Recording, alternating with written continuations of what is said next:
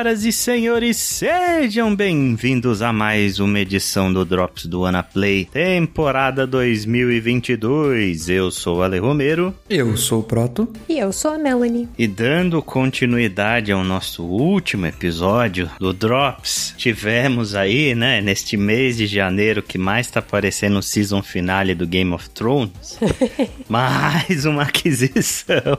Mais duas, de... né? Mais duas, exatamente. Ah, esperamos que sejam só essas, por favor. Sony, Microsoft, Nintendo, não comprem mais ninguém até a próxima edição do Drops. Nós agradecemos, mas, né, é, a gente vai falar aí da aquisição da Band pela Sony e trazer também um pouquinho dos nossos jogos que a gente anda jogando ou fazendo é, porque essa não foi uma aquisição tão grande quanto a da Activision, embora seja muito importante, né? Então tem espaço aí pra gente falar de mais outras coisinhas no podcast. Porém, vamos então falar desta aquisição. A Sony comprou a Band, um dos maiores estúdios independentes que a gente tinha aí restando, né? Meu Deus do céu, tá acabando, socorro! A Sony pagou 3,6 bilhões de dólares pela Band e foi uma aquisição não tão bombástica quanto a Microsoft comprando a Activision, obviamente, né? Não é tão megalomaníaca assim, mas é uma aquisição bem interessante e bem inteligente aí por parte da Sony, na minha humilde opinião. Eu que sou um grande fã da Band, né? Vocês sabem, eu devo ter aí perto de 4 mil horas de Destiny Meu 2 Deus já. do céu. Somando as duas plataformas, o PlayStation e o PC. Então é meu jogo de cabeceira número um empatado com Genshin, né? Hoje são os dois jogos que eu jogo mais. Destiny é um jogo que está na minha vida aí desde 2016 e então eu entendo muito bem aí o que é que a Sony viu na Band.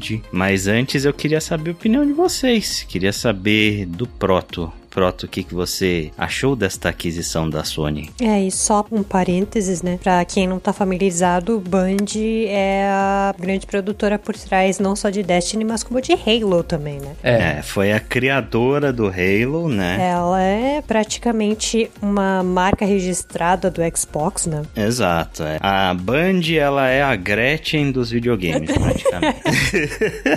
a Band já está no seu terceiro casamento aí, ela já se separou duas vezes antes.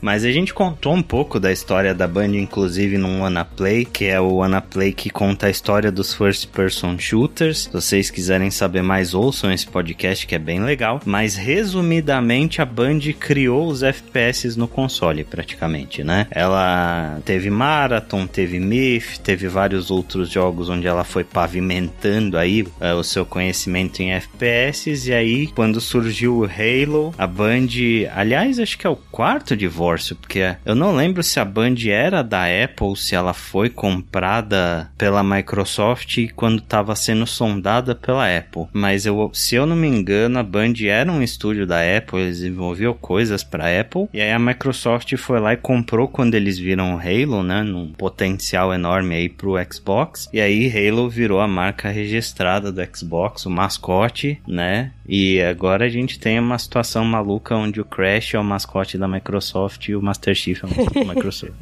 Da, da é o Sony. mascote da Sony. Daqui a pouco a, a SEGA compra a Nintendo. Isso. Aí o Mario Deus vira o mascote da SEGA. É, por aí.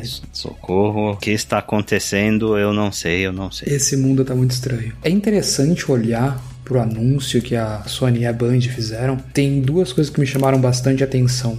Um, que é a garantia da Sony de que a Band manterá a sua independência criativa e poderá manter a habilidade de self-publish. Uhum. E, cara, isso é muito estranho. Isso não é algo que a gente ouve com frequência. Ainda mais da Sony. Ainda mais da Sony. É, a Sony adora meter o bedelho nas coisas dos outros. Mas é que o ponto é que isso está no anúncio. Isso não está no anúncio simplesmente como uma vírgula. Não, isso tem um parágrafo inteiro quase dizendo isso: que a cultura será mantida e a Band terá o poder de self-publish e, e trabalhar como quiser, ter a liberdade criativa. Ou seja, isso me soa muito a. Isso tá no contrato, irmão. A gente vai continuar fazendo o que a gente quiser, tá? Pois é, cara, mas isso não me espanta, sinceramente. Completamente, porque eu discordo de vocês de que a Sony é uma, uma empresa, né, que mete tanto bedelho assim nos estúdios que ela comanda, porque uma das características dos exclusivos da Sony é a liberdade criativa, né? Se eles fossem tão estritos assim, a gente não teria Death Stranding no mercado, por exemplo. que é um jogo completamente maluco. E muitas outras maluquices surgiram aí dos estúdios da Não, concordo 100% contigo. Não, ela não costuma se meter nos estúdios que ela compra. Isso está certo. Não criativamente, né? Pelo menos. É, não, não criativamente. É, não criativamente. Mas o que eu quero dizer com a Sony se metendo, não, não olhando pra Sony como dona de estúdios, mas como a Sony como empresa como um todo, uhum. como super controladora, super reservada. É uma coisa que, se eu fosse da Band, eu teria colocado isso no contrato em letras garrafais. É, a gente não pode se esquecer que a Sony é japonesa e a gente sabe como são né, as empresas japonesas em relação a isso, em relação à honra e, e etc. Né, é, e não é nem só a honra, né? A crença de que existe o jeito certo de fazer as coisas. É, como a gente pode dizer, a soberba, né? não, não necessariamente a soberba, né? Porque a soberba parte do pressuposto pressuposto em que é exagerado, né? Mas é a cultura de que existe um jeito certo de fazer as coisas, faça do melhor jeito possível. Sim, sim. Isso tanto pro mal quanto pro bem, né? Faça do melhor jeito possível. Isso quer dizer que faça o melhor que você puder o tempo inteiro a qualquer custo, ao mesmo tempo que isso significa faça do melhor jeito possível, porque é o que eu tô mandando, irmão. Uh -huh. Não enche saco. Sei, sei. entendo, entendo perfeitamente. Isso é uma ordem. É. Faça do melhor jeito possível porque isso é uma ordem. Exato. E tem isso e tem a outra coisa que me chamou muita atenção no anúncio foi o valor divulgado inclui as bonificações e incentivos a trabalhadores. Ou seja, a galera da Band, principalmente os chapéus mais altos, estão levando um aí para continuar dentro do estúdio. Uhum. O que não deve fazer cosquinhas no valor de bilhões, porque, gente, bilhões é muito dinheiro, mas ainda assim é interessante que o anúncio mostra isso. O anúncio diz que isso inclui dinheiro, isso inclui qualquer coisa, e essencialmente isso é tudo que o anúncio diz sobre a negociação. Ele não falou se é em grana, ele não falou se é ações. cash na frente, é sem ações, se é à vista, se isso está ligado a um mínimo de vendas nos próximos X anos, se isso será pago à vista, se isso será pago em installments, né? Isso será pago a parcelas ou a cada ano fiscal. Não tá claro nada disso. É uma transação que tá muito no escuro. Me soa muito a foi finalizada como uma resposta à Microsoft. Hum, eu não concordo. Não, eu, eu, não acho que ela foi começada como uma resposta à Microsoft. Eu acho que a divulgação pode ter sido sim, né? Porque veio muito na sequência do anúncio da Activision. Mas, segundo fontes e os próprios diretores da Band, diretores da Sony, eles já estavam em conversas há mais de seis meses sobre essa aquisição. Não, certamente. Essas coisas não acontecem do dia para noite. É, eu acho que no caso da Activision foi muito mais rápido porque foi uma oportunidade meio que de mercado. É, e... Mas talvez nem tenha sido tanto assim que a Activision tá envolta em escândalo já faz muito tempo. Já faz pelo menos um ano que a Activision tá em maus lençóis, né? Exato, exato. Mas mesmo assim, quando você aparece com um cheque à vista de 70 bilhões de dólares,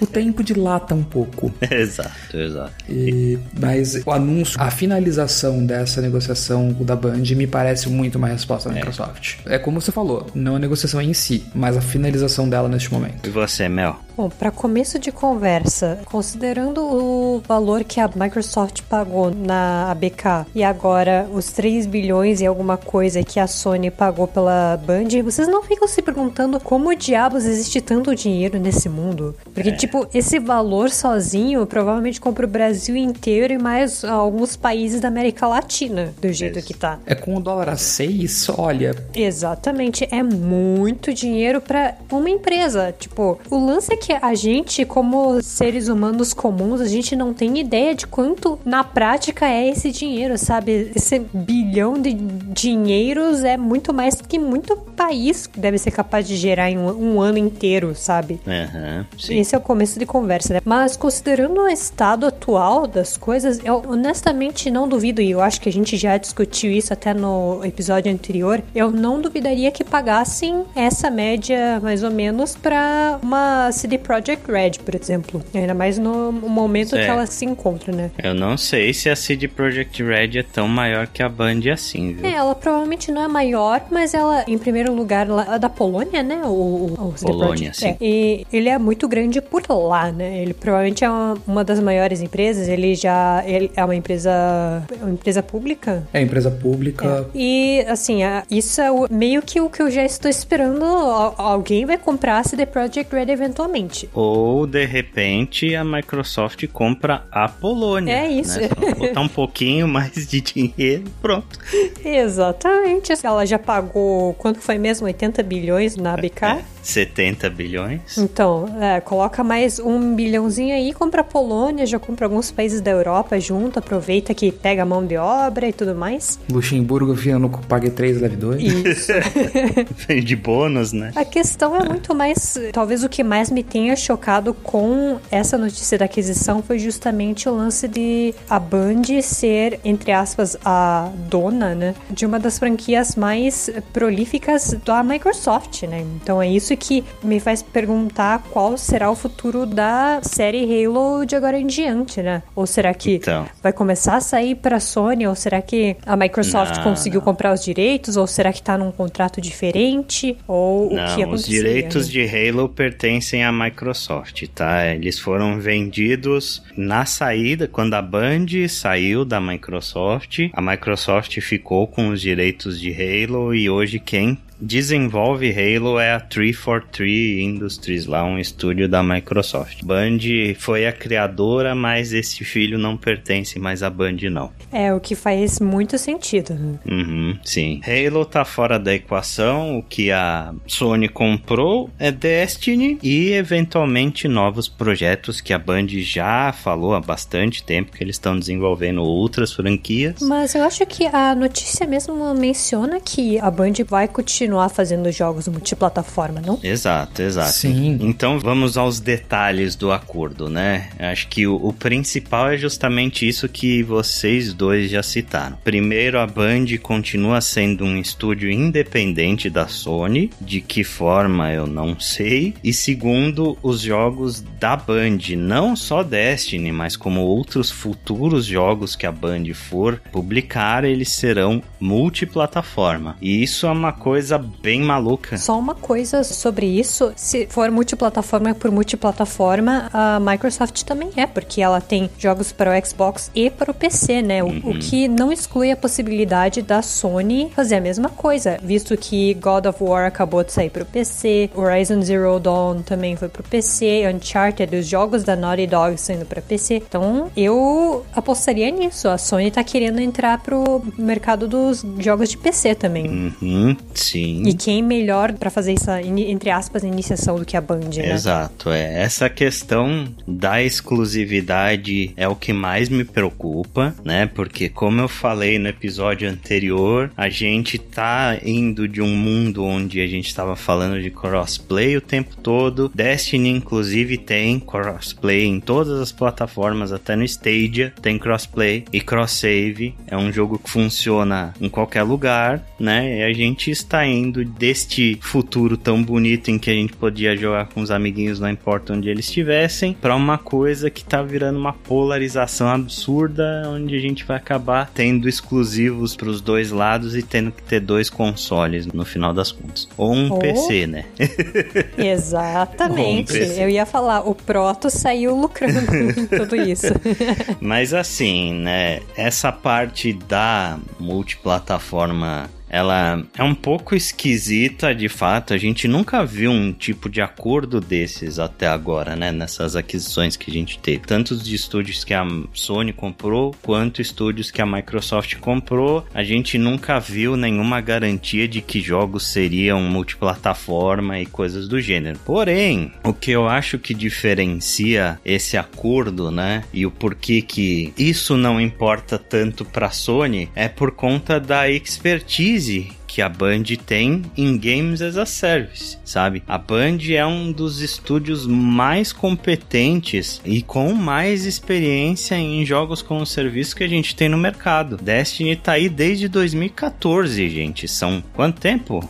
Oito anos. Oito anos. Oito anos de experiência, eles já tomaram muito na cabeça, já aprenderam com os erros e hoje Destiny é um jogo muito, muito grande, né? Esse ano agora de 2021 foi o maior ano da franquia até hoje. Os números de jogadores eles foram pelo teto depois que o jogo virou free to play, sabe? Você vê é, a base de jogadores só cresce a cada expansão que eles lançam, a cada temporada que eles lançam. Destiny tá mais popular do que nunca e eu como jogador de Destiny há muito tempo posso dizer o jogo está no seu melhor estado desde que eu comecei a jogar, sabe? A Band tá fazendo muitos acertos e eles talvez sejam junto aí com a MiHoYo, né, o, estúdio que tá mais inovando e tá comandando aí essa galera né, em termos de games as a service. E por que é que essa aquisição faz sentido pro lado da Sony? Porque a Sony, ela tudo menos especialista em jogos como serviço, sabe? A Microsoft tá comprando estúdios para ter jogos exclusivos porque essa é a grande deficiência do Xbox. Faltam jogos exclusivos pro Xbox. Agora, no caso do PlayStation, esse é o grande forte do PlayStation. Os jogos exclusivos, aí a Sony tem coleções de Game of the Year, de prêmios de jogo do ano, para os exclusivos dela. Então, ela não precisa necessariamente de mais um estúdio para fazer exclusiva para o PlayStation. Agora, a expertise que a Band tem em jogos como serviço é algo que a Sony não tem. Então, a Sony não tem um jogo como serviço no mercado, mesmo que tenha, e eu nem me lembre agora, não, não chega nem perto do sucesso que Destiny faz, sabe? Então, é assim, eles não estão ganhando prestígio de um exclusivo, mas eles estão ganhando uma máquina de imprimir dinheiro, cara. Porque assim, não importa se você jogar Destiny no Xbox, se qualquer expansão que você comprar, qualquer skin que você comprar dentro do Eververse, todo esse dinheiro vai pra Sony, né? então eles estão lucrando em todas as plataformas e eles estão aí com um estúdio que vai ajudar eles bastante a explorar esse universo que a gente sabe que é muito rentável. Pergunta honesta, tem alguma outra empresa fazendo game as a service, assim, que não seja MMO, de Tem. com sucesso? Um, A Epic. do Avengers? É Crystal Dynamics? Não, a Avengers não é um sucesso, né? Mas assim, temos a Epic aí fazendo Fortnite. Fortnite é um game as a service de muito sucesso. É. A gente tem o Final Fantasy XIV. É que o Fortnite não é a mesma coisa, né? O Fortnite é, é skin e porque ele é pegado do free to play. Mas o Destiny Dest- também. É, e Final Fantasy XIV é MMO, É, o né? 14 Mas Destiny é que- também é um MMO. É- É, b- é MMO. Destiny também é um MMO, né? Acho que tirando o Genshin, Genshin é um jogo single player, né? Que é live service. Mas é, a maioria dos jogos são MMO, são multiplayers, etc. E tem bastante aí no mercado. É, não, tá ok, fair enough, fair enough.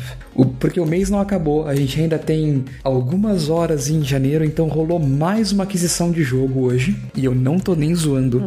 O New York Times comprou o Wordle. Meu Deus. Eu achei isso uma notícia tão excelente. Quer dizer, excelente ela não é, mas eu achei engraçado.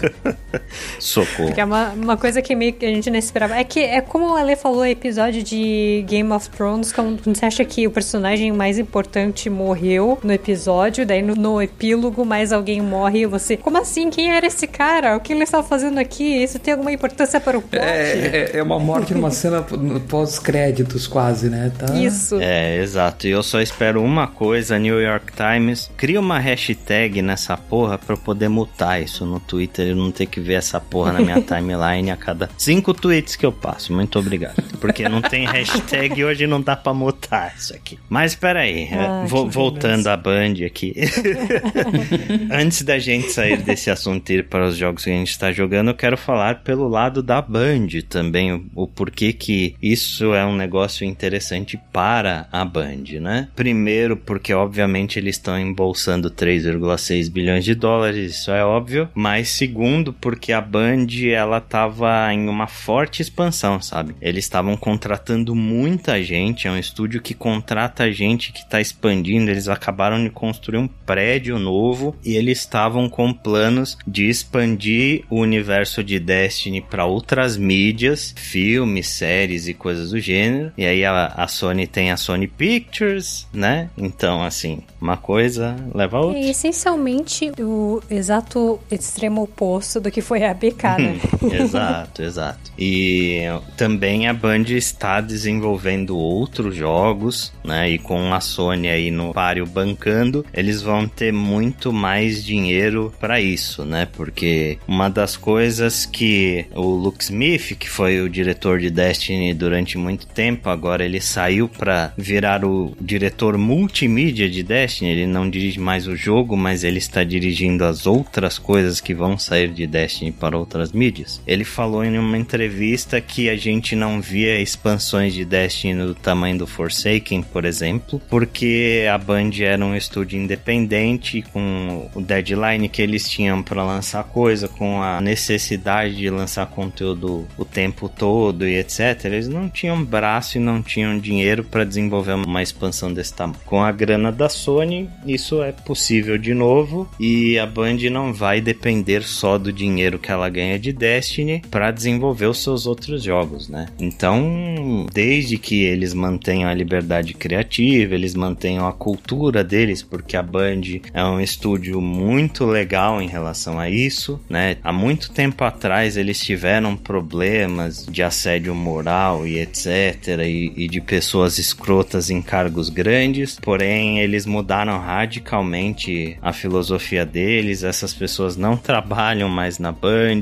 Hoje a Band tem uma série de projetos sociais onde eles ajudam instituição de caridade, né? Eles têm um programa de inclusão fortíssimo. É, eles têm uma relação com o público, tipo um, um dos melhores PRs PRs que eu já vi até hoje em qualquer jogo, sabe? Eles têm uma baita de uma comunidade que ama o jogo e a comunicação que eles têm com a comunidade é impecável. Então, se todas essas coisas forem mantidas aí e a Band tiver a liberdade criativa que eles almejaram, né? Por isso que eles viraram independentes, vai ser um baita negócio para eles também. Então, é o extremo oposto da ABK que se encontrava exatamente na situação oposta, né? Uhum. Enquanto a Band tem todos esses programas, a ABK tava com problemas sociais, essencialmente, né? Eu não sei a quantas anda agora. A gente deve ter por aí um online um calendário. Quanto tempo já se passou desde a última merda da ABK, né? Uhum. É, a última que tava rolando era o pessoal de QA lá tentando fazer uma união, né? E criar um sindicato e tal, que era algo completamente inédito dentro da indústria de videogames. E, obviamente,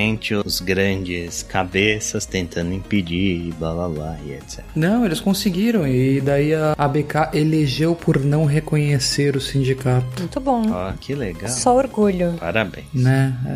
É. Os caras não conseguem ver um pé sem atirar, cara. Eu acho impressionante. Agora, a única coisa que eu espero é que Destiny continue sendo multiplataforma como foi prometido. E eu espero que não exista mais exclusividade dentro de Destiny, porque isso já aconteceu lá atrás, né? A Band tinha um acordo com a Sony quando saiu Destiny 2. Inclusive, durante o Destiny 1 também rolou bastante disso, de certos conteúdos do jogo serem exclusivos do PlayStation, tipo algumas armas exóticas, algumas missões. Isso era um pé no saco e eu sinceramente espero que isso não continue, porque hoje eu, eu por exemplo, não jogo mais Destiny no PlayStation. Eu jogo no PC e eu não gostaria de voltar a jogar no PlayStation porque eu me acostumei com mouse e teclado e hoje a gente, como tem crossplay, eu posso jogar com os meus amigos que ficaram no PlayStation. Isso, venha para o lado mouse da força. Só vou dizer que eu jogo no PC há um bom tempo e não deixei o controle de lado. Inclusive, eu vou falar uma coisa muito profana: eu jogo FPS usando o controle. Herege. É triste. Porque eu não consigo, eu não tenho coordenação motora para usar mouse e teclado. É, então, eu demorei bastante tempo até conseguir aprender também, mas hoje eu prefiro jogar Destiny e outros FPS no mouse e teclado. Uma pergunta honesta. Oi, Você então. teria problemas com não missões exclusivas, não armas exclusivas, mas coisas estéticas, tipo skins exclusivas pra Sony, sendo a dona da Band? Olha, isso é o dos males o menor, mas eu gostaria sinceramente que não existisse exclusividade nenhuma. Não, eu também concordo que não eu também não gosto de exclusividade nenhuma. Não gosto nem quando o skin é bônus de pré-venda. Puta, eu odeio isso e quando fazem skin que é exclusiva da GameStop, exclusiva da Best Buy, e a gente, tá, mas e se alguém mora no Brasil e quer comprar, não vai poder pegar nenhuma das duas skins. E a resposta dos babacas do mundo é pra isso que vão existir NFTs. É, cara. É, cara, deu do nojo falar. Socorro. Antes de você se animar com a possibilidade de filmes de Destiny feitos pela Sony, eu gostaria de te lembrar que os Homem-Aranhas do Tobey Maguire são da Sony. É, é, sabemos, sabemos. E outra coisa é que saiu o trailer da série do Halo e a Cortana tá parecendo a Magalu, né? Isso é complicado, isso de fato é complicado. É o futuro dos filmes, gente. É o futuro do. É, eu a única coisa que eu faço questão de ter no filme do Halo é a Beyoncé. Ah, é verdade. Bom, então é isso por enquanto, né? Sobre a compra da Sony da Band. Vamos ver como isso se desenrola, assim como a compra da Activision pela Microsoft. Me dá medo, né? Pode ser uma coisa benéfica, mas ao mesmo tempo pode ser uma coisa bem complicada. É bom ver os dois lados da moeda aí. Eu espero que essas aquisições parem, porque a gente tá se encaminhando para uma coisa extremamente polarizada. E aí a gente sabe que não vai parar, porque já existem dicas de que a Sony vai anunciar outras aquisições aí pela frente.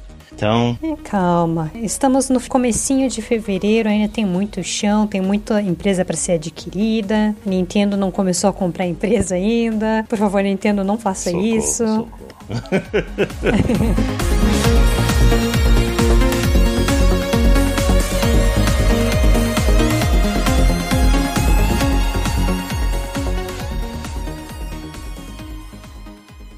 Ok, então vamos para o nosso bloco de jogos. Eu vou começar pelo Proto hoje, porque o Proto vai falar não de um jogo que ele está jogando, mas de um jogo que ele está fazendo, não é, Proto? É, eu tô tentando aprender a fazer jogos. Eu queria fazer jogos há muito tempo. Eu tô tentando fazer alguma coisa que seja publicável desde o RPG Maker 2000, sabe? Lá pra Meu Deus. 2001, 2002. O pequeno proto em seu Pentium sim. Por Exatamente. aí, apanhando daquilo, fazendo copia e cola de evento e não tinha nem linguagem de programação no RPG Maker naquela época você selecionava as ações. E cara, eu já me meti em um monte de coisa, eu já tentei fazer tanta coisa, tentei fazer com RPG Maker, cheguei a mexer muito no RPG Maker VX Ace, no RPG Maker, não lembro quais eram as versões, mas eu fui aprender Ruby para poder mexer no RPG Maker direito, fiz plugin pro RPG Maker em JavaScript, brinquei muito com isso. Publiquei alguma coisa? Não, nunca, porque nunca passava no controle de qualidade proto da coisa.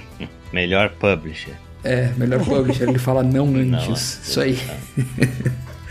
Mas recentemente eu decidi que eu quero ter alguma coisa que eu quero construir, colocar uma- umas duas horas aqui, outra uma hora ali, e eu quero ter um jogo que eu quero montar, que é um plano de anos assim na cabeça, e eu fui falar, não, vamos, aprender o que, que o pessoal tá usando, o que, que sugerem, do que, que tem curso, e eu fui aprender Unity. Ah, daí eu tentei aprender Unity, e eu aprendi um pouco de Unity. E sabe quando você fica com nojo de alguma coisa?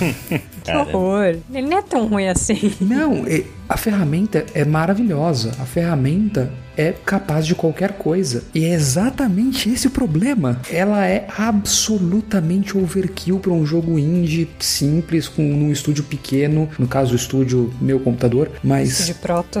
É, o estúdio, estúdio meu apartamento, o cantinho do meu escritório só, né? É, o problema do Unity é que se você quer fazer coisas com um escopo um pouco menor, ele realmente é overkill. E pra o que você tá querendo fazer, algo que demanda menos, tipo um construct da vida, seria uma opção mais interessante, né? Sim, e eu fui atrás de outras coisas. Quando eu olhei pro Unity, eu cheguei à conclusão de que aquilo era absolutamente muitas vezes maior do que eu pensava em talvez um dia querer. Eu fui olhar para outras coisas, dei uma olhadinha em Game Maker Studio, dei uma olhadinha em outras coisas e caí na Godot, que é uma plataforma de criação de jogos, é uma engine completa de criação de jogos, 100% open source. E que, cara, como funciona bem. Você fazer alguma coisa super básica é bastante simples, tem bastante caminho e eu tô me divertindo muito aprendendo as coisas e fazendo as coisas, porque o jogo que eu estou fazendo agora não é o jogo que eu quero fazer. O jogo que eu estou fazendo agora é o jogo que eu preciso fazer para aprender a fazer o jogo que eu quero fazer. Sim, né? Uma escada.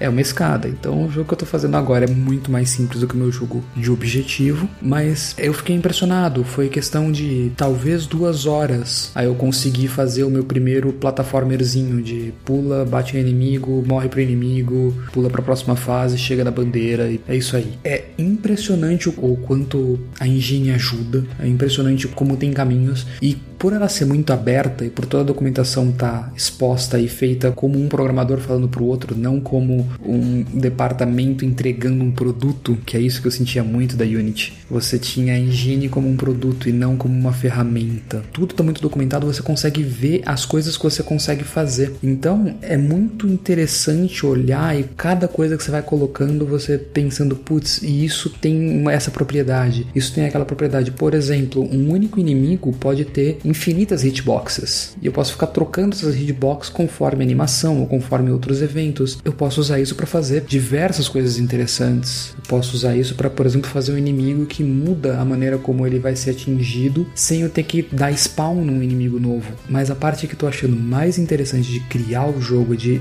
me enxerar na plataforma, me enxerar no código, em cada uma das decisões é entender o que estavam pensando os caras que fizeram jogos que eu gosto e que eu joguei tanto. Entende? Você começa a entender um pouco mais, né, do processo. Sim, e das decisões que eles tiveram que tomar e das coisas que não são óbvias. Quando o designer do Alex Kidd decidiu que ele ia socar os inimigos e não pular neles, tem um motivo para isso. E você consegue ver que não é só a escolha de, ah, não, eu queria fazer uma coisa que não fosse o Mario, e sim uma coisa de, isso permite que eu faça algo diferente, isso permite que eu tenha mais uma ação, isso permite que eu tenha mais alguma escolha. E isso parece tão trivial depois que você vê pronto, né? É por isso que a primeira fase de Alex Kidd em Miracle Rose é uma queda, porque você ataca para os lados.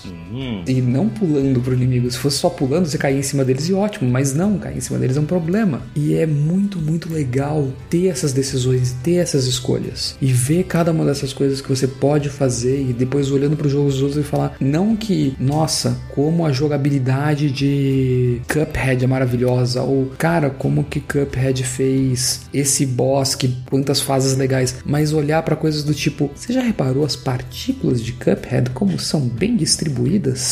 Hum. É, é, bem legal ver isso e ver os detalhes, porque agora tô tendo uma noção muito maior do quão detalhada é cada uma das ações. E aliás, meu eterno amor a todo mundo que faz animação em sprite, porque puta que pariu, como é chato.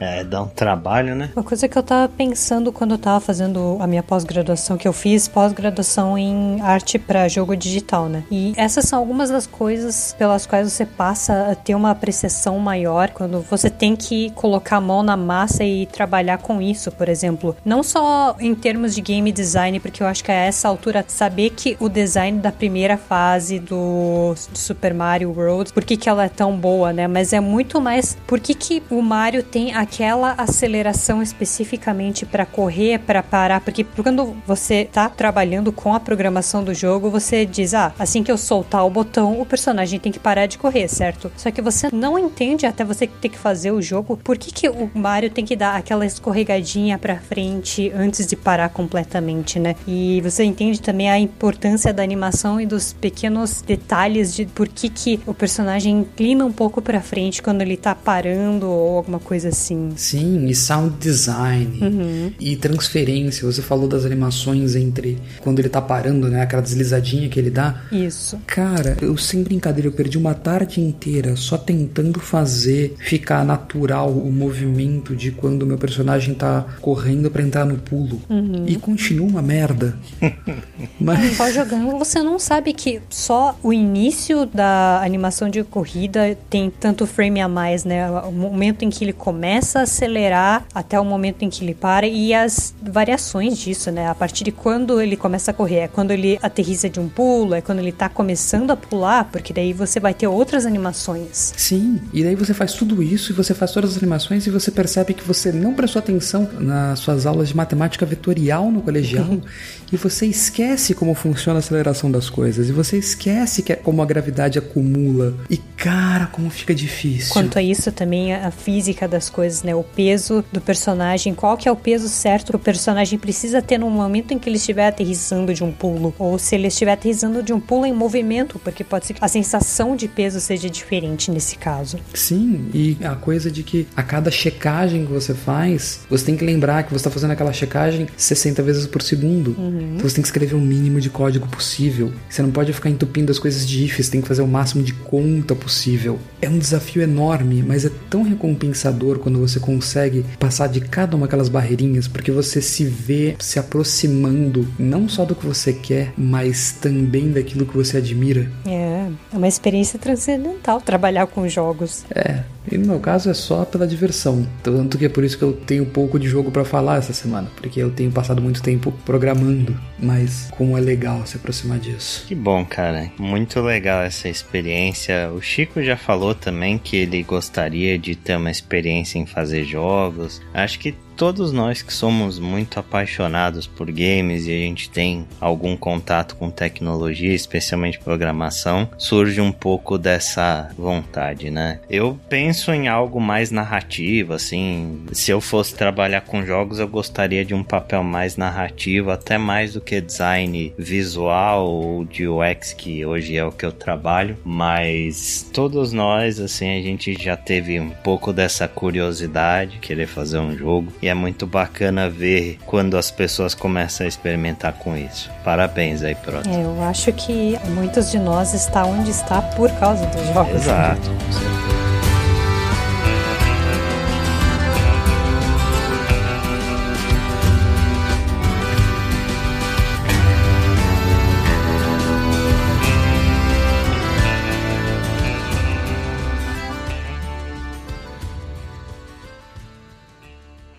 Mel, o que, que você anda jogando? Antes de eu falar o que eu estou jogando, a ler, solta o som.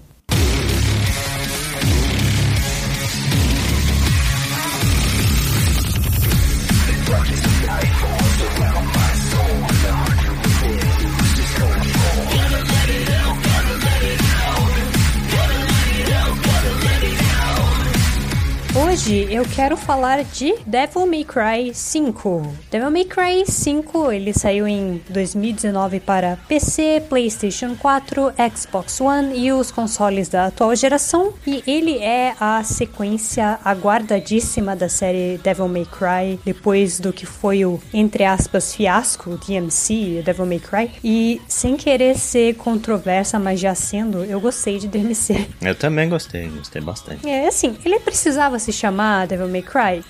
Não precisava, né? O DMC, no caso, né? Uhum. A história era meio que qualquer coisa, era bem Ed, anos 2000. O personagem principal foi bem complicado. Eu, eu pessoalmente não gostei dele porque eu não gosto de self-insert de produtor em personagem, né? Mas em termos de jogabilidade, o DMC tinha sido um jogo bem competente, bem divertido. E eu sinto que Devil May Cry 5 herdou isso do DMC. É, detalhe que o DMC ele foi desenvolvido pela Ninja Theory, né? E não pela Sim. Capcom, foi um estúdio externo que fez. Ninja Theory que fez o Hellblade, agora é estúdio da Microsoft e tal. Não, não foram eles que fizeram o Nine Esqueci o nome do jogo. Eles fizeram o Heavenly Sword. Isso, Heavenly Sword. Nossa, nove. Eu tava pensando em outra coisa. e fizeram o, o Odyssey to the West lá, o como é que chama? Ah, foram eles que fizeram? Aham, uhum, sim. Que é o. Ah. A gente até falou desse jogo aqui já, no Melhores Jogos que Ninguém Jogou. Jogo da Ninja é, eu, eu, tinha até achado que era um jogo prolífico, porque eu tenho esse jogo, só não fui muito longe, não sei porquê. Acho que eu tava meio sem paciência na época. Mas é um jogo bom. A jogabilidade dele é muito boa. Lembrando o nome do jogo, Enslaved. Enslaved Odyssey Isso. to the West. Baseada na Jornada do Oeste. Uhum. É, Jornada Oeste é um nome que você vocês vão ouvir mais pra frente quando finalmente sair o Black Myth.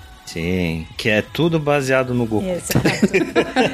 que eu até quero falar um pouco a respeito quando sair o jogo, se sair o jogo algum dia, né? Mas espero que saia. Vamos lá. Mas em Devil May Cry 5 você controla três personagens ao decorrer da história: o Nero, o Dante e o, entre aspas, novo personagem Vi, que a gente finge uhum. que não sabe quem é, mas para quem jogou os outros é bem óbvio. E a história acontece cinco anos depois dos eventos de Devil May Cry 4 e é essencialmente esse esses três personagens tentando derrotar o demônio soberano Urizen, que está tentando destruir o planeta dos humanos. A história é bem simples, nenhum grande mistério. É, dos personagens que aparecem no jogo, a única personagem que não tinha aparecido antes é a Nico. E uhum. eu sinto uma certa pena que Devil May Cry não tem a parte do backtracking desde o segundo jogo da série, né? O primeiro ele tinha bastante, mas essa é uma série que se sustenta muito bem pelo sistema de combate combate. Uhum. Para quem nunca jogou nenhum jogo da série Devil May Cry ou Bayonetta, ele é essencialmente um jogo de hack and slash com muitos elementos de um jogo de luta no moveset, né? Então você pode perfeitamente jogar Devil May Cry como um hack and slash normal, só focando na, em fazer um button bash, né? E se você quiser terminar o jogo acompanhar a história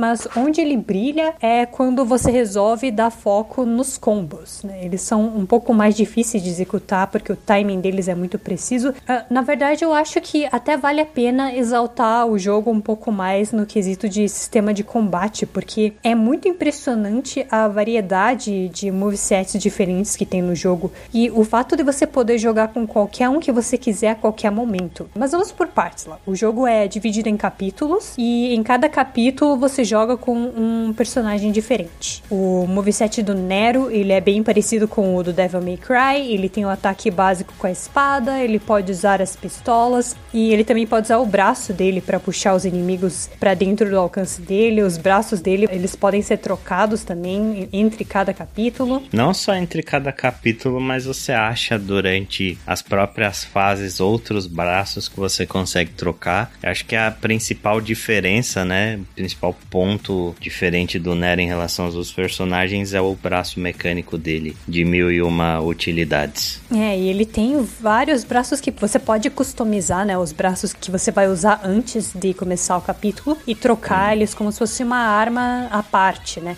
E o detalhe é que os braços eles têm um limite de uso, dependendo do que você vai fazer com eles, né? Dependendo do tipo de ataque, você pode gastar o, o braço que, que você tá usando. E se você gastar, não tem mais você vai ter que pegar outro. Você pode, inclusive, se encontrar numa situação em que você tá sem braço nenhum e não pode usar a mecânica do braço. Sim, e eu vou dizer que de todos os personagens, ele é o que eu menos gostei de jogar. Sério? Caramba, Sim. eu adorei usar. Eu, eu, sempre gostei de jogar com o Nero, mas o problema de Devil May Cry com um personagem que não é o Dante é que você eventualmente vai jogar com o Dante e você vai notar a diferença, né, do poder. É, o Dante nesse jogo é outra história, assim.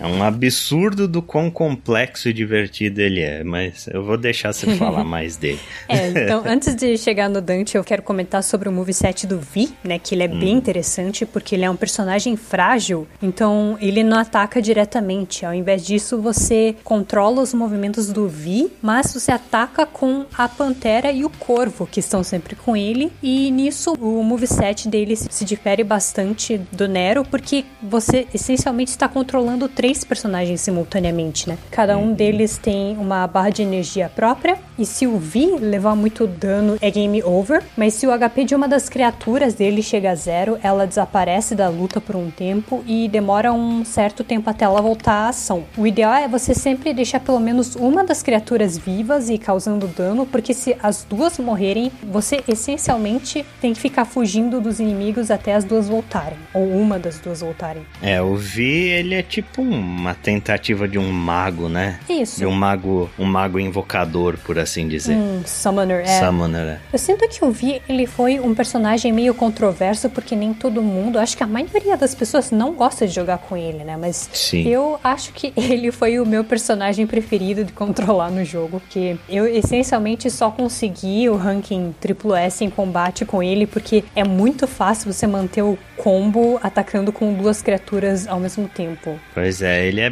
mecanicamente muito diferente dos outros dois, né? Exato. E aí o pessoal acabou torcendo um pouco o nariz, mas eu concordo com você. O meu favorito dos três é o Dante, disparado, mas eu gosto bastante do Vi também. Eu gosto demais do Vi. Talvez seja especialmente porque ele não ataca diretamente, né? Então é uma mecânica diferente também. E tem o moveset do Dante, que é um show à parte, né? Porque ao contrário dos outros personagens, ele tem pelo menos seis é, sets de moveset diferentes, né? Um para cada arma diferente que ele usa. E, ironicamente, por mais que o Dante seja visivelmente o personagem mais forte dentre os disponíveis, ele é o que eu menos gostei de usar, justamente por causa disso. É, porque ele é muito complexo, né? Exato. Eu sinto que o Nero e o Vi, eles têm um moveset mais focado, né? Mais fácil de entender, mas é, tipo, legal que a opção esteja lá para quem gosta de usar, né? E o problema que eu tive com o Dante é a variedade de movesets e as maneiras diferentes como você pode jogar com ele, né? Porque antes você ainda tinha um Dante que usava só um moveset parecido com o Nero, que seria as pistolas e a espada, né? E ele, eu não falei, mas é, todos os personagens têm Devil Trigger, né? Que é o ataque especial. O, o Devil Trigger meio que é um moveset à parte também, né?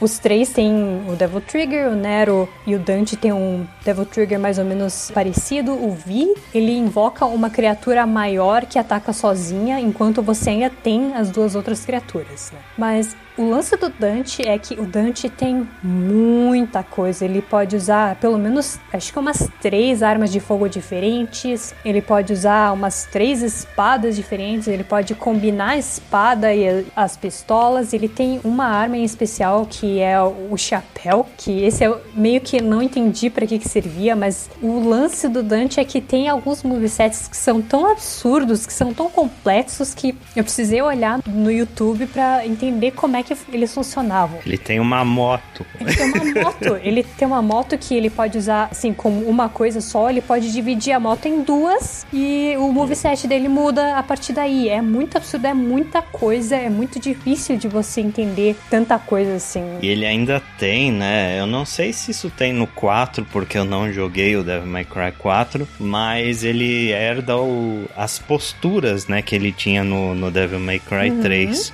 Você tem a postura de defesa, a postura de ataque, a postura mista, e cada uma tem um moveset diferente. Então, assim, ele é um personagem Galaxy Brain de jogar, é uma coisa absurda. Só que aí quando você vê uma pessoa que se dedica no tempo necessário para masterizar o Dante, o que você vê os caras fazendo é inacreditável, sabe?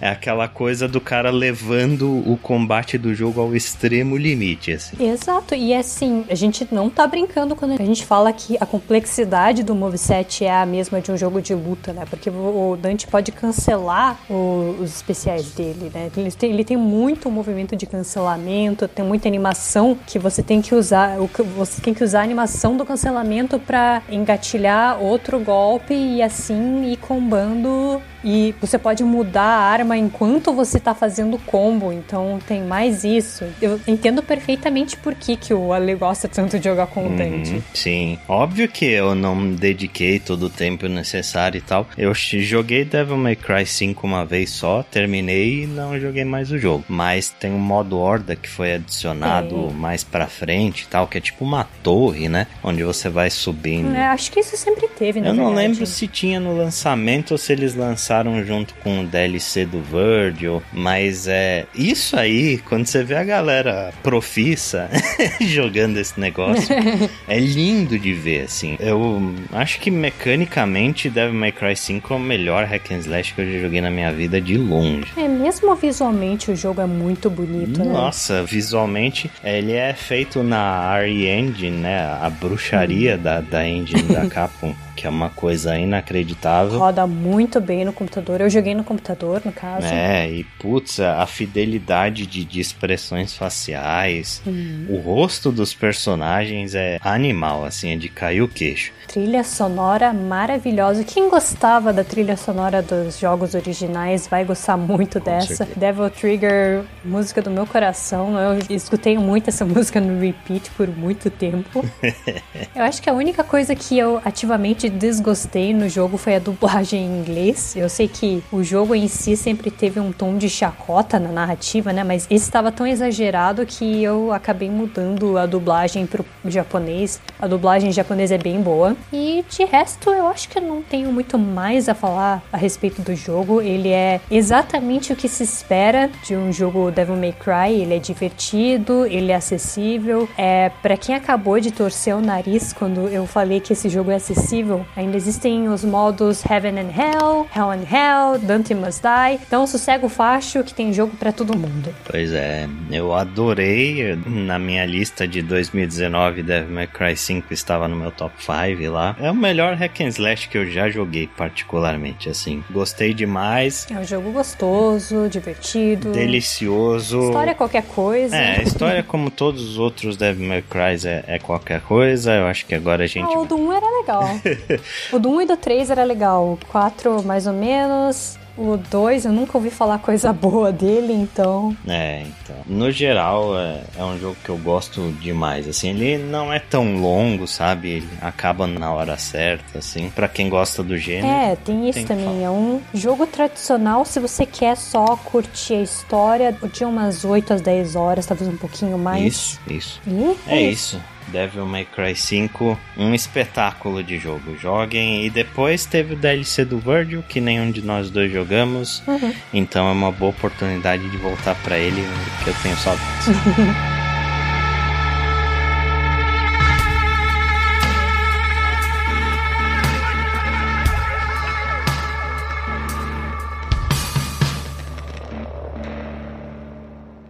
Ok, então encerrando este podcast. Genshin Impact de volta. Sim!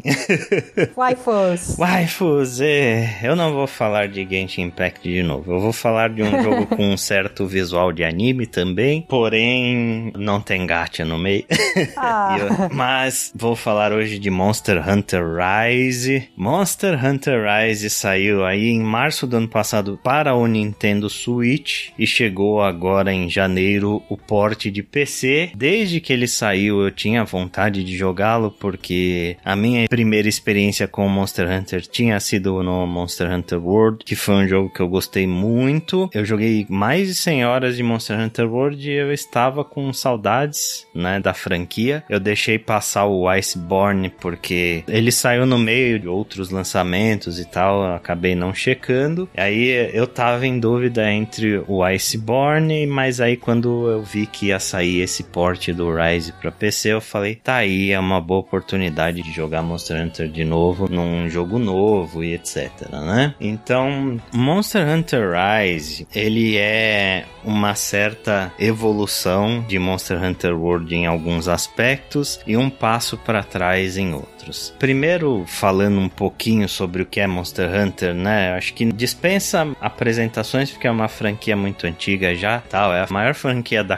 Capcom hoje, né? Então acho que a maioria das pessoas já está familiarizada, mas para quem não está, Monster Hunter é um jogo de boss rush, basicamente, né? Boss battles, você caça monstros e essas caçadas elas costumam ser boss battles bem demoradas, onde você tem que fazer uma série de coisas, existe todo um ritual da caçada para você encontrar o monstro e cada monstro é super único e tal, uma das principais características da série e tal. Eu acho que Monster Hunter World ele deu uma popularizada muito grande porque Monster Hunter antes disso era uma série nicho, né? é, prioritariamente de handhelds, né, de portáteis e aí depois, quando Monster Hunter World saiu para as principais plataformas, resolveu sair dos portáteis e ir para grandes consoles, né? Saiu no Xbox, no PlayStation, no PC e tal. Daí é, muitas pessoas que eram curiosas conseguiram dar uma chance pro jogo e tal. Foi muito elogiado e etc. E falando um pouco do Rise, então, que é que ele traz de novo, especialmente comparando aí com Monster Hunter World. Eu acho que ele trouxe algumas melhorias de qualidade de vida muito legais. Acho que a principal delas é que ele adicionou a maior invenção da história da humanidade para os videogames, que é o grappling hook. Fortes inspirações em Resident Evil 4. Pois é, grappling hook, como dizem por aí, não existe jogo que não fique melhor com grappling hook. e eu acho que Monster Hunter Rise é um grande exemplo disso, sabe? Essa mecânica no jogo eles chamam de wire bug e é muito legal que eles fizeram porque te dá uma mobilidade que o jogo não tinha antes, sabe? Você tem duas cargas do grappling hook, você consegue encontrar uma terceira se você achar um inseto em especial no cenário. E aí o grappling hook tem essas cargas e quando você usa uma delas, ela entra em cooldown e o cooldown ele é relativamente curto, o suficiente para você não conseguir spamar isso o tempo todo, mas ao mesmo tempo não te limitar, pensar, meu Deus, eu preciso usar neste exato momento só agora. Ele é relativamente bem generoso com a quantidade de vezes que você consegue usar e isso adiciona uma camada de mobilidade de verticalidade que o jogo não tinha, sabe? Acho que Monster Hunter era muito a mecânica de combate, muitas vezes ela era muito travada assim. Por mais que seja gostoso de usar algumas armas e etc, especialmente quando você usa armas pesadas, você sente muito peso daquelas armas, você se mexe muito devagar, então isso acaba às vezes tornando o gameplay muito lento para algumas pessoas. E com o grappling hook você consegue adicionar até uma verticalidade nesse movimento. Você consegue se puxar para cima, puxar para frente. Na hora que você é nocauteado, você consegue usar o grappling hook para sair imediatamente desse crumple que você tava. Ah, Quando você usa o grappling hook pra escapar, você faz que nem um Homem-Aranha e joga o grappling hook no meio do nada ou ele tem que encontrar algum elemento do cenário pra onde ele possa ir? Então,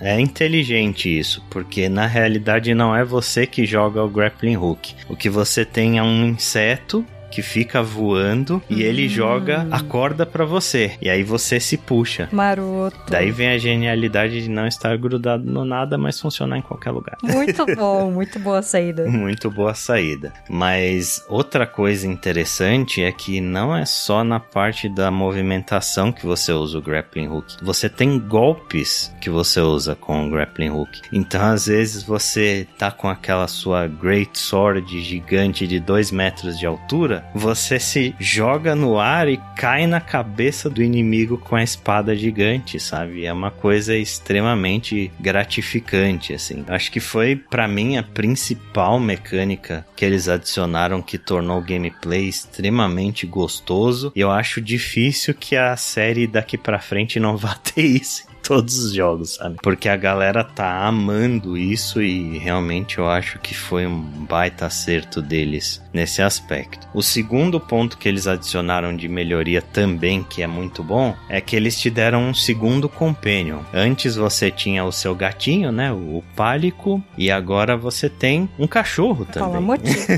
Ah, melhor. que eles chamaram em português de amicão. Boa tradução. Boa tradução. E ele serve basicamente como uma montaria para você. Ele vai te acompanhando durante o cenário, ele ataca igual o seu gatinho faz, ele pode servir de suporte também. Mas a coisa mais importante ali, você pode acariciar o cachorro? Você não me lembro. Eu acho que sim. Herege.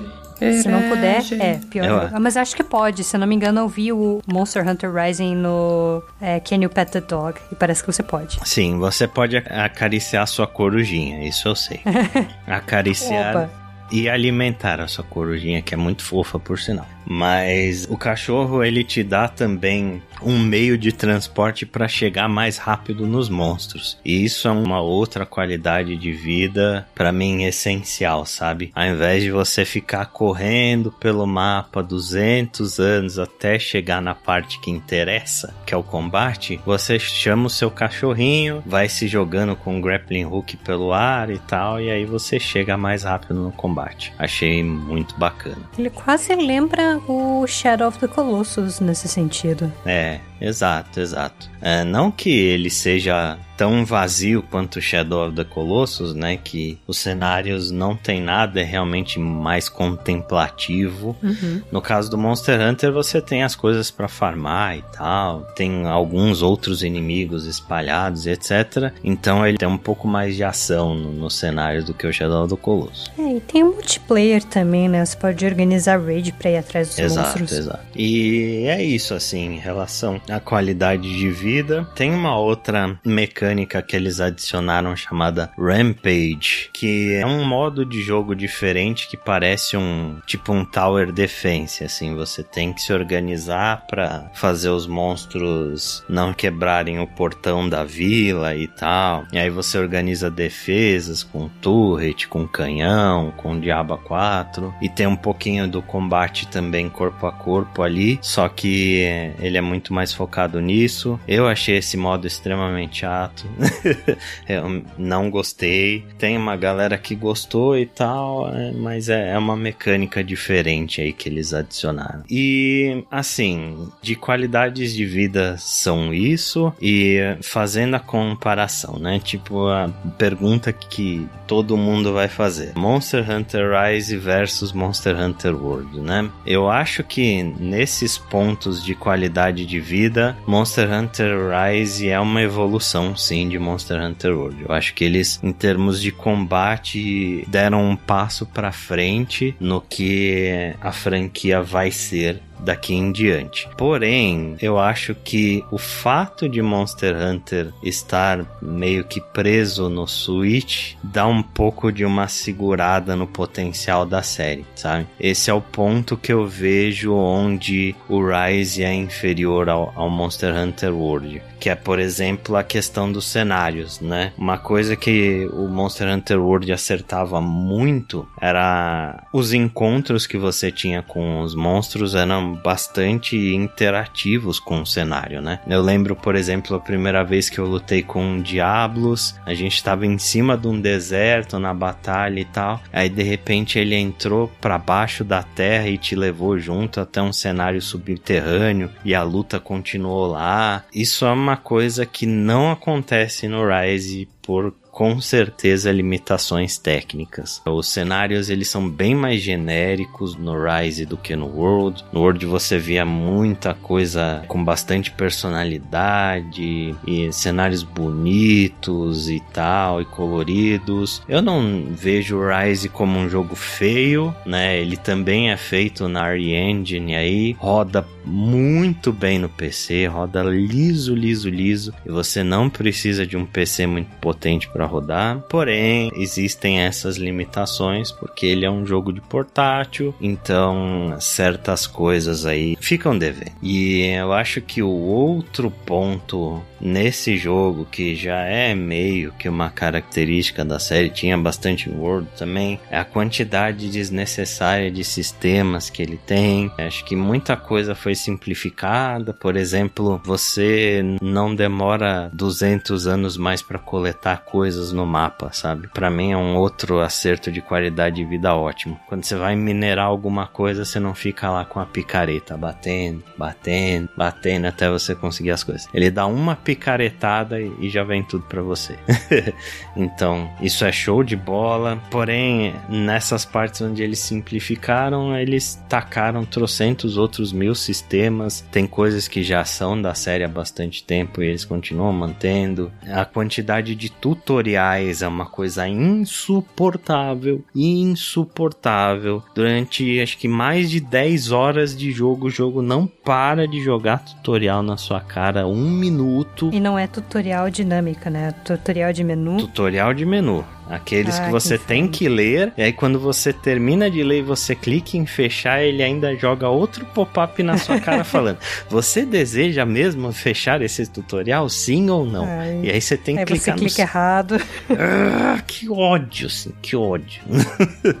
2022 e ainda temos tutoriais em menus. Ah, pelo amor de Deus, sabe? Isso parece realmente uma coisa de 10 anos atrás e acho que é o principal ponto onde a Capcom precisa trabalhar trabalhar em cima dessa franquia, assim. Mas, assim, no geral, eu adorei Monster Hunter Rise. Eu acho um jogo excelente. Eu acho ele tão bom quanto o World. Ele é, é melhor em alguns aspectos. Por exemplo, na parte do combate eu gostei mais. Ele é pior em outros aspectos por conta de limitação técnica e de certas decisões de design mas é um excelente jogo. Acho que para você que não jogou Monster Hunter, talvez seja uma boa porta de entrada, porque ele é bem acessível. Acho que as caçadas são bem facinhas, especialmente a parte das quests da vila, né, das missões da vila que são single player. Elas são bem tranquilinhas de fazer, não demoram tanto tempo. É uma ótima porta de entrada para franquia, assim. Acho que tão boa quanto o Monster Hunter Hunter World. Se você nunca jogou Monster Hunter e tem interesse pela série, é uma boa pedida. E se você jogou Monster Hunter World estava é, órfão da série e queria jogar mais, o Rise é uma excelente pedida também. É um jogo muito legal que vai saciar a sua vontade de jogar Monster Hunter.